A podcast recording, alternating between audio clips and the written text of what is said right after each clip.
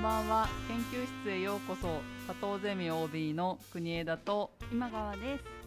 この番組は経営学者の佐藤大輔先生とゼミの OB が明日の実践につながる経営学をテーマにお届けしていきます。今日も佐藤大輔先生よろしくお願いします、おはいよろしくお願願いします。本日はまた嬉しいことにお便りをいただいてあます、りがとうごありがとうございありがとうございます。まず読み上げさせていただきます、はいラジオネーム二人の不安さんです。ありがとうございます。こんにちは。二人の不安と申します。大学は経営学部でしたが当時も今も経営学が何なのかよくわからず過ごしております。おすすめされた特別会と第1回を聞かせていただきました。私の考えなのですが経済も経営も人の心心理だという持論があります。株価だって物の値段だって人が決めてそれを人が買うのだからシステムよりも人の気持ちが大切なのではと漠然と思っておりました。佐藤教授の考えとは全くもって月とすっぽんなのでしょうがそんな私の考えに近いような気がしておりました。偉そうで申し訳ありません。この考え方を20年以上前の私が知っていればもっと勉学に興味を持って励んでいられたかもしれません。これからも楽しく聞かせていただきます。きっと質問や聞きたいことが出てくると思いますので遠慮なく聞かせていただきますね。よろしくお願いいたします。二人の不安でした。はい。ありがとうございます。ありがと素敵うございます。なお便り。はい、ありがたいですね。はい。はい。二人の不安さんは、うん。ツイッターの中であの、はい。話しかけてきてくださって、はい、何かもしおすすめの回があればっていうことで、あの、はいはい言ってくださったので、はい。佐藤大輔先生の紹介っていう回あるんですけれどもそれとこの番組の第1回目をはい。ご紹介したところ聞いていただいて、うん。こんな感想をいただきました、はい、ありがとうございます。先生お便りの中で、はい。システムよりも人の気持ちが大切なんじゃないかっていうことに触れていただいてるんですけれども、はい。どうでしょう？あのコンテンツをね聞いていただいて、あはい。のこう言っていただいてるのかなっていうふうに思うんですが、はい。私も話をするときにとても大切だなと思ってるのがこの点で、はい。うん世の中のことって、みんなシステムとか制度とか人じゃないものが何かを起こしてくれるっていう思い込みが強いような気がするんですよね。うん。僕がはい。経済学じゃなく経営学をやってる理由もそこにあるんですけどはい。経済学あ全てではないと思うんですよ、はい。ただ経済学って結局お金とかうん。システムとか仕組みを作ることによって、はい。世の中や人の行動をうまくなんとかしていこうっていう考え方だと思うんですけど、はい。はい。この方の言い方をお借りするとやっぱ人の気持ちっていうのがうんやっぱそこに欠けている、はいはい。あの竹中平蔵さんが私たちははい。いわゆるメンタリストって言ったかな？その、はい。い、わゆる人々のマインドを扱う立場ではないはい。みたいなことをこう堂々とおっしゃってたように、うん。経済学者の人たちは人のマインドは自分の専門外だっていう立ち位置ではい。その議論をされるんですよね。だけどそこが一番大事なのにそこを無視して制度的な議論をしたところで何の役に立つのかっていうふうにこう思うっていうか、はいはい。当たり前のことなんだけど、うん。私たちは気持ちよくなりたくって何かをしてるような気がするんですよ。はい。うん。だからその気持ちの部分を読み飛ばしてというか、はい。無視してうん。何か幸せになる方法があるっていうのが単純にこう納得いかないような気がしませんか？い、やそうですうね、ん。なんか職場とかでも仕組み決めたからねとか、うん。こういう規則にしたからねって、はい。もしこう気持ちを無視して決められたんだとすると、は結局その仕組みって機能しないと思うしう、ん。うん妥当じゃないよなっていうふうに思います。うん。僕たち経営学の分野で組織理論っていう、まあ、革新の一つがあるんですけど、はい。はい。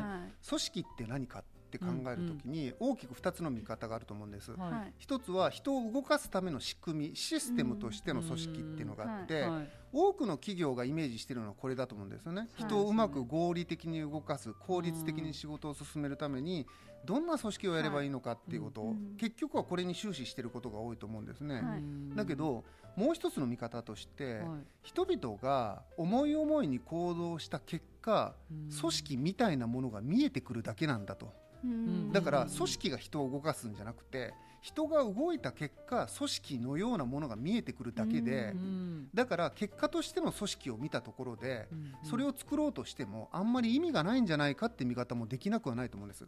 うん。でこれ経営学で言うと怒られちゃうと思うんですよ。組織論否定してるのかみたいな 話かもしれないけどだけど、はい。多くの人たちは組織を作れば、ううんまくいくって思ってる気がするんですよ。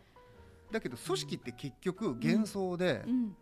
何か人々が仕事をしたりとか、はい。考えたり行動したりした結果、うん。それが組織的に見えてる、組織的な行動に見えてるだけで、それは組織として形作られて最初から計画されて作られて生み出された行為ではないと思うんですよ。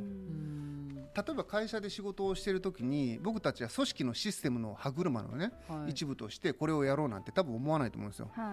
はいまあなんか今日は俺はこんな仕事をしようと思って一生懸命仕事をしている、でそれを外から来た人が見ると、うん、この組織は組織的に動いてるな、っていうふうにこう見てるだけだと思うんですよね。つまり僕集中力の話することたまにあるんですけど、はい。集中力と同じ概念なんじゃないかって話をしてたんですよ。集中したいってよく受験生がね、はい。こう僕予備校の講師してた時に相談されるんですよ。うん。はい。先生勉強集中しないです俺と、うん。どうやって集中できますかねっていう質問多いんだけどそれ愚問だと思いませんか？集中の仕方って絶対ありえないと思うんですよ。うん。どうやったら集中するかってやり方があって、うん。そのやり方をやれば必ず集中する方法ってないと思うんですよ。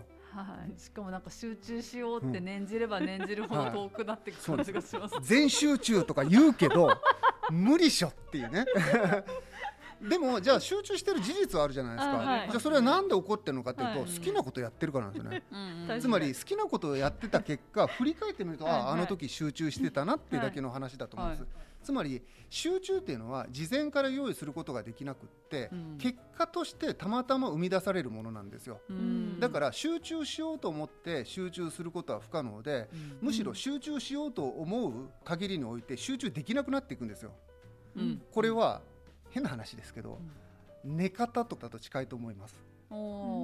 寝ようって思って 寝られないじゃないですか。一番厳しいですね。はい、むしろ寝られなくなっていくというそうかですね寝るっていうことを考えずに、はい。例えばぼーっとしてたとかねはい。はい。横になってたとかって言って、はい。なんかぼーっとしてたら眠たくなって気がついてたら寝てたっていうわけで、はい。よし、はい。今から寝ます古典って寝られないじゃないですか。うん。で僕たちは日常的にそういう世界で生きてるにもかかわらず全てのことが事前にコントロールできるって思い込んでると思うんですで僕は全部じゃないと思うんだけどお断りとして、でも経済学にその匂いを感じるし、はい。少なくとも経営学でも結構それが多いなとも思うんです。はい。うんだから、そこの勘違いはしない方がいいんじゃないかっていうふうに思っていて、でそうするとやっぱり人々が計画的に動かされるっていうことではない、その説明の仕方。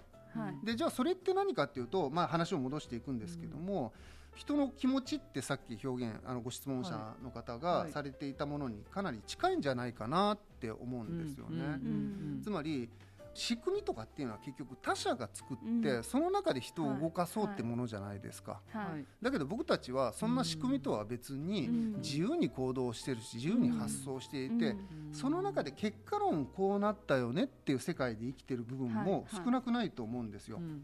で少なくとも半分はその世界だと思うんですね。はいそうですね。でそうすると、うん。システムを作ってその中でね人を動かそうって考えがやっぱりはびこってる現代社会に生きていると、やっぱ疲れちゃうし無理なことがいっぱい出てきちゃうっていうか、うん。そうですね。はい、だからこそこのようにその人の気持ちが大切だっていうアンチテーゼが生まれてくるし、だけどこの正当化がまだなかなかされてなくって、うん。いやとはいえ結果出すためには仕組みが大事でしょとかって話にこう戻されちゃって、それが負けてる状況だと思うんですよね。そうですね。そうかだから振り分けというかね半分はそうじゃない世界があるんだってことをきちんと理解していただけるといいなっていうふうにも思うしうん。社会はそうなんじゃないかなっていうふうにも思うわけなんですよね。私もそう思いました。なんか仕組みとかシステムがうまくいかない時ってやっぱり無理があるシステム。なので人の気持ち的にもやりにくかったり、うん。やりたくなかったりとか、うん。それってすぐ廃れてっちゃうとかうん。やらなくなっちゃうんですよね。ですよね。でやっぱりシステムがうまく機能する時ってそれがやっぱりいい心地よい。うん。それで合理的に動けるとかそういう人の気持ちが合わせてないとうまくいかないような気がするから半分じゃない気がするって勝手に思いました。なんかでも今ってあのハウツー本めちゃくちゃ多いと思うんですよね。はいはい例えばうん、何々のための銃のポイントみたいなやつ。わかります。なんか、はい。ああいうのが良しとされてる世界があるので、うん。はい。やっぱり半分ぐらいの人はまだそう思ってるのかなっていうのと、うん。なんか失敗した時に仕組みのせいにしやすいっていうのがあって、ね。なんか逃げ場になるからあ例えば本当は責任っていうほどでもないかもしれないけど自分に至らないところがあったのにこの本に書いてる通りにやったのにうまくいかなかったとか、はい。会社に整えられたこの仕組みにのっとってやったのにうまくいかなかったじゃんっていうどこか逃げ場みたいなものを、うん。が悪い意味じゃなくてそういうのを求めちゃってるなんか息苦しい社会の側面みたいのがあるのかなっていうふうに。おっしゃる通りでやっぱりそのシステムとか制度の中で動く時って、うん。人って無責任、またはその責任をその組織とかうん。制度のせいにしやすいっていう状況があると思うんですね。はい。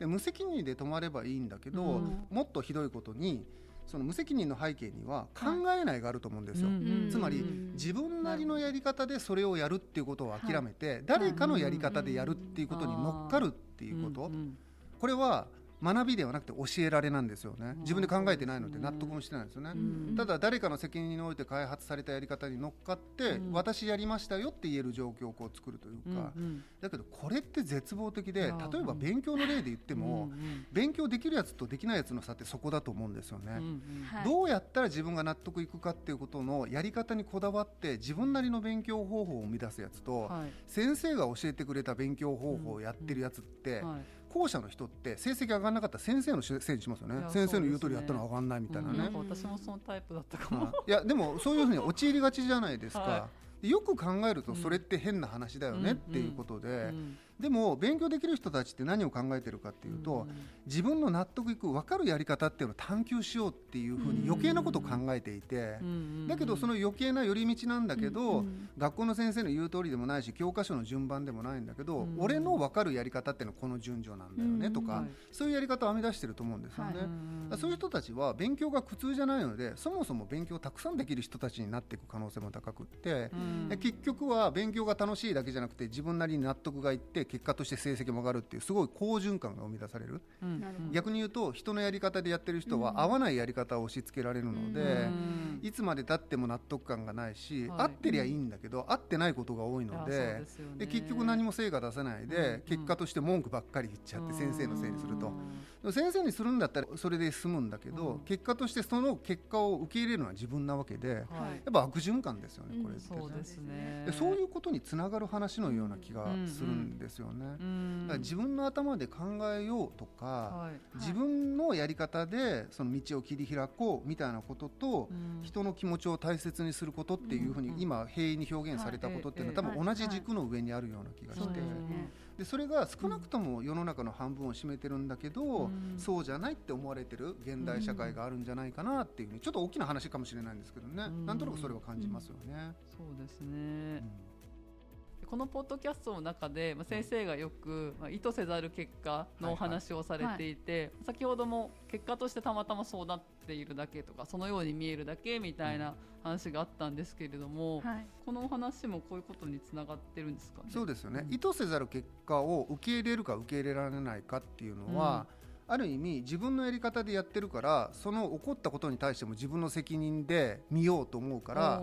失敗も受け入れようって思えるわけですよね。はいはいでなんで失敗したのかなって普通に考えるし次失敗しないようにやり方考えようっていうふうになりますよね。うん。ところが、はい。人に押し付けられたやり方で失敗すると、うん。はい。あいつの教え方が悪いんだと。うん。で失敗を見てもしょうがないから、うん。もう一回同じやり方でリベンジするぞっていうことで、うん。結局同じ失敗するリスクを背負いながら同じやり方をやるしかないっていうか、はい。かもう絶望してやめるかのどっちかしかないっていうことだと思うんですね。うん。で大切なことは、はい意図せざる結果を受け入れてリフレクションするということは、い。創造性につながるってことなんですよね。つまりクリエイティビティ、はい、うん。つまり新しいものを発明したりとか発見したりする時って、失敗は成功のもとってよく言いますけど、はいはい。うん。つまずくからこそそのつまずきをきっかけに新しいやり方を考えざるを得なくなってその結果新しいアウトプットが生まれるっていうこと、まあ、詳しいのはねどこかのコンテンツで話してると思うんだけど、そうですねそういった創造性につながることこそが、うん。やっぱそこにあるわけで。はい。でそうすると、うんやっぱりこのひ人の気持ちを考えるってことはの同じ軸の中にクリエイティビティもこうあっ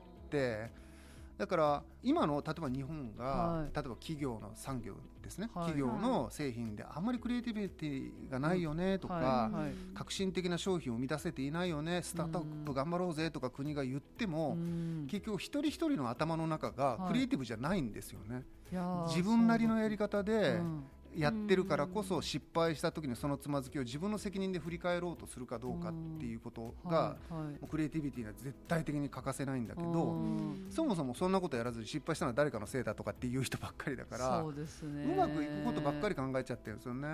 うん。失敗こそ成功の秘訣だなんて口では言うんだけど、本当に分かってる人って少ないんですよ。だから結局うまくやることばっかり追求しちゃってうん。いまだに企業って合理性を追求するって言いますよね。そうですね。確かに非合理的なところもあるんだけど、うん。なんか非合理性と合理性の意味を分かった上でどう扱うかって議論ないんですよね。あとにかく徹底的に非合理性、無理無駄を省いてうん。仕事を楽にしよう、これはもう疲れ切って疲れ果てた人たちの限界の状態だと思うんですよ。んもうこれ以上頑張れないから、ね。できるだけ楽にするために無理無駄を省こうっていう議論になっちゃってて、はい。結構末期状態だと思うんですよそれあって。無理無駄を受け入れるためには冗長性とか余裕がないとダメですよね。そね。あそれがもうこの国にはこうなくなってきてしまっているっていう感じもちょっとこう受けたりする。だからちょっと怒られちゃうかもしれないけど、わざわざ冗長なことをするサボるとか余計なことをちょっとやってみるみたいな冗長性をうん。担保することも意識的にやってもいいんじゃないかなっていうふうにこう思うというか。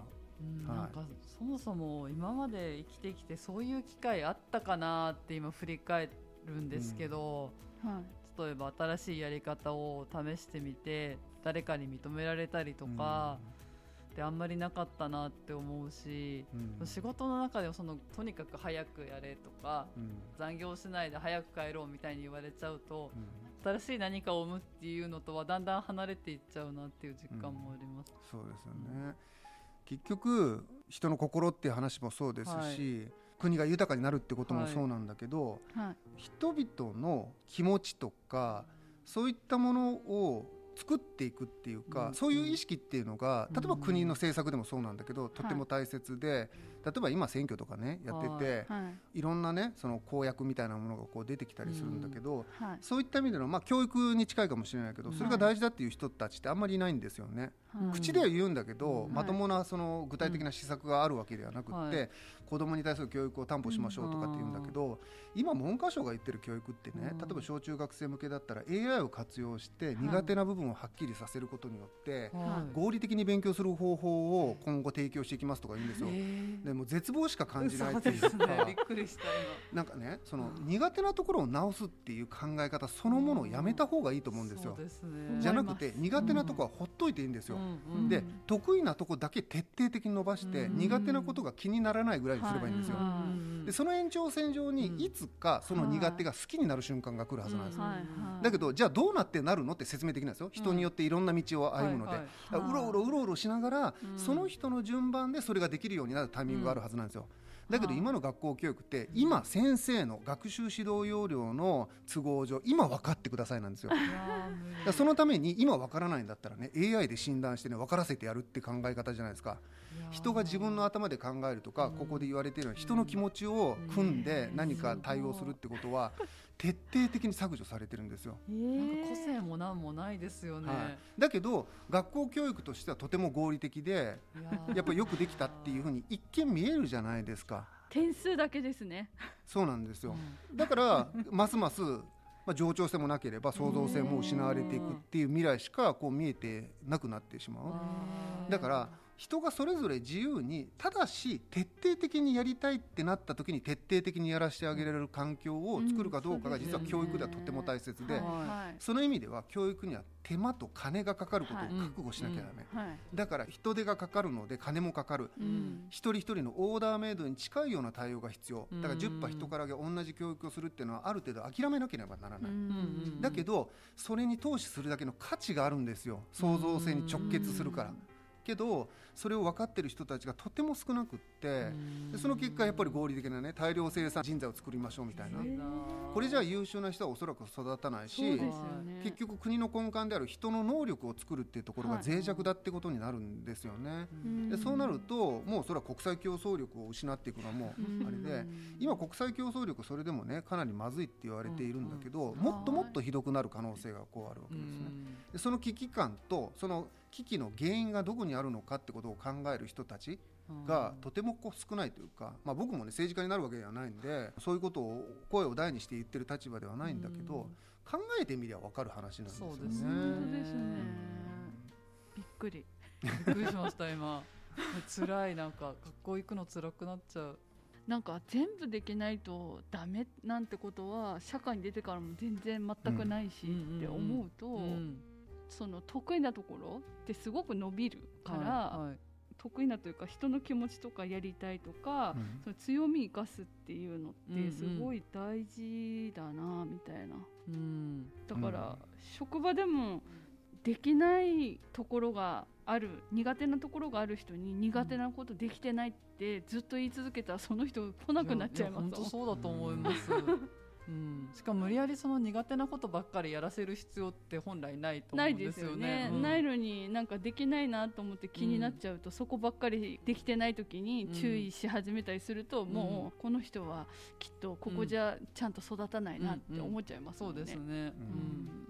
なんかねその大学教育でもそうですけどそのきちんと教育してないとかねうん。大学行く意味ないとかいろんなところで問題抱えてるしうん。僕自身も批判的に思うところはたくさんあるんだけどはい。一方でじゃあ大学の授業をねうん。いわゆる高校までの授業のようにねきちっと管理してね見える化していくことが本当に正しいのかっていうとそれはまたそれで違うというふうにこう思うんですよ。うん。課題とかうん。最終的な目標は明確にしてあげる一方でやり方は自分で考えて自己責任で行き着きなさいと。うん。ついては4年で足りなかったら8年まで行ってもいいですよっていうような冗長性を与えてあげる、はい。でその中で自分のやり方に気づいていきなさいと。人によっては苦労して8年かけるかもしれないけど、その結果8年後に素晴らしい人材になるんだったら社会的には十分有用なんですよね、うんなんだけど今の教育は4年で全員同じように就活して社会に出なさいっていうこと、でその結果その4年間何かっていうと単位取ることだけに終始してそうでそのための勉強ってほとんど社会で使わないわけじゃないですか、うん。で結局役に立たないままそういうことに出ていくみたいな。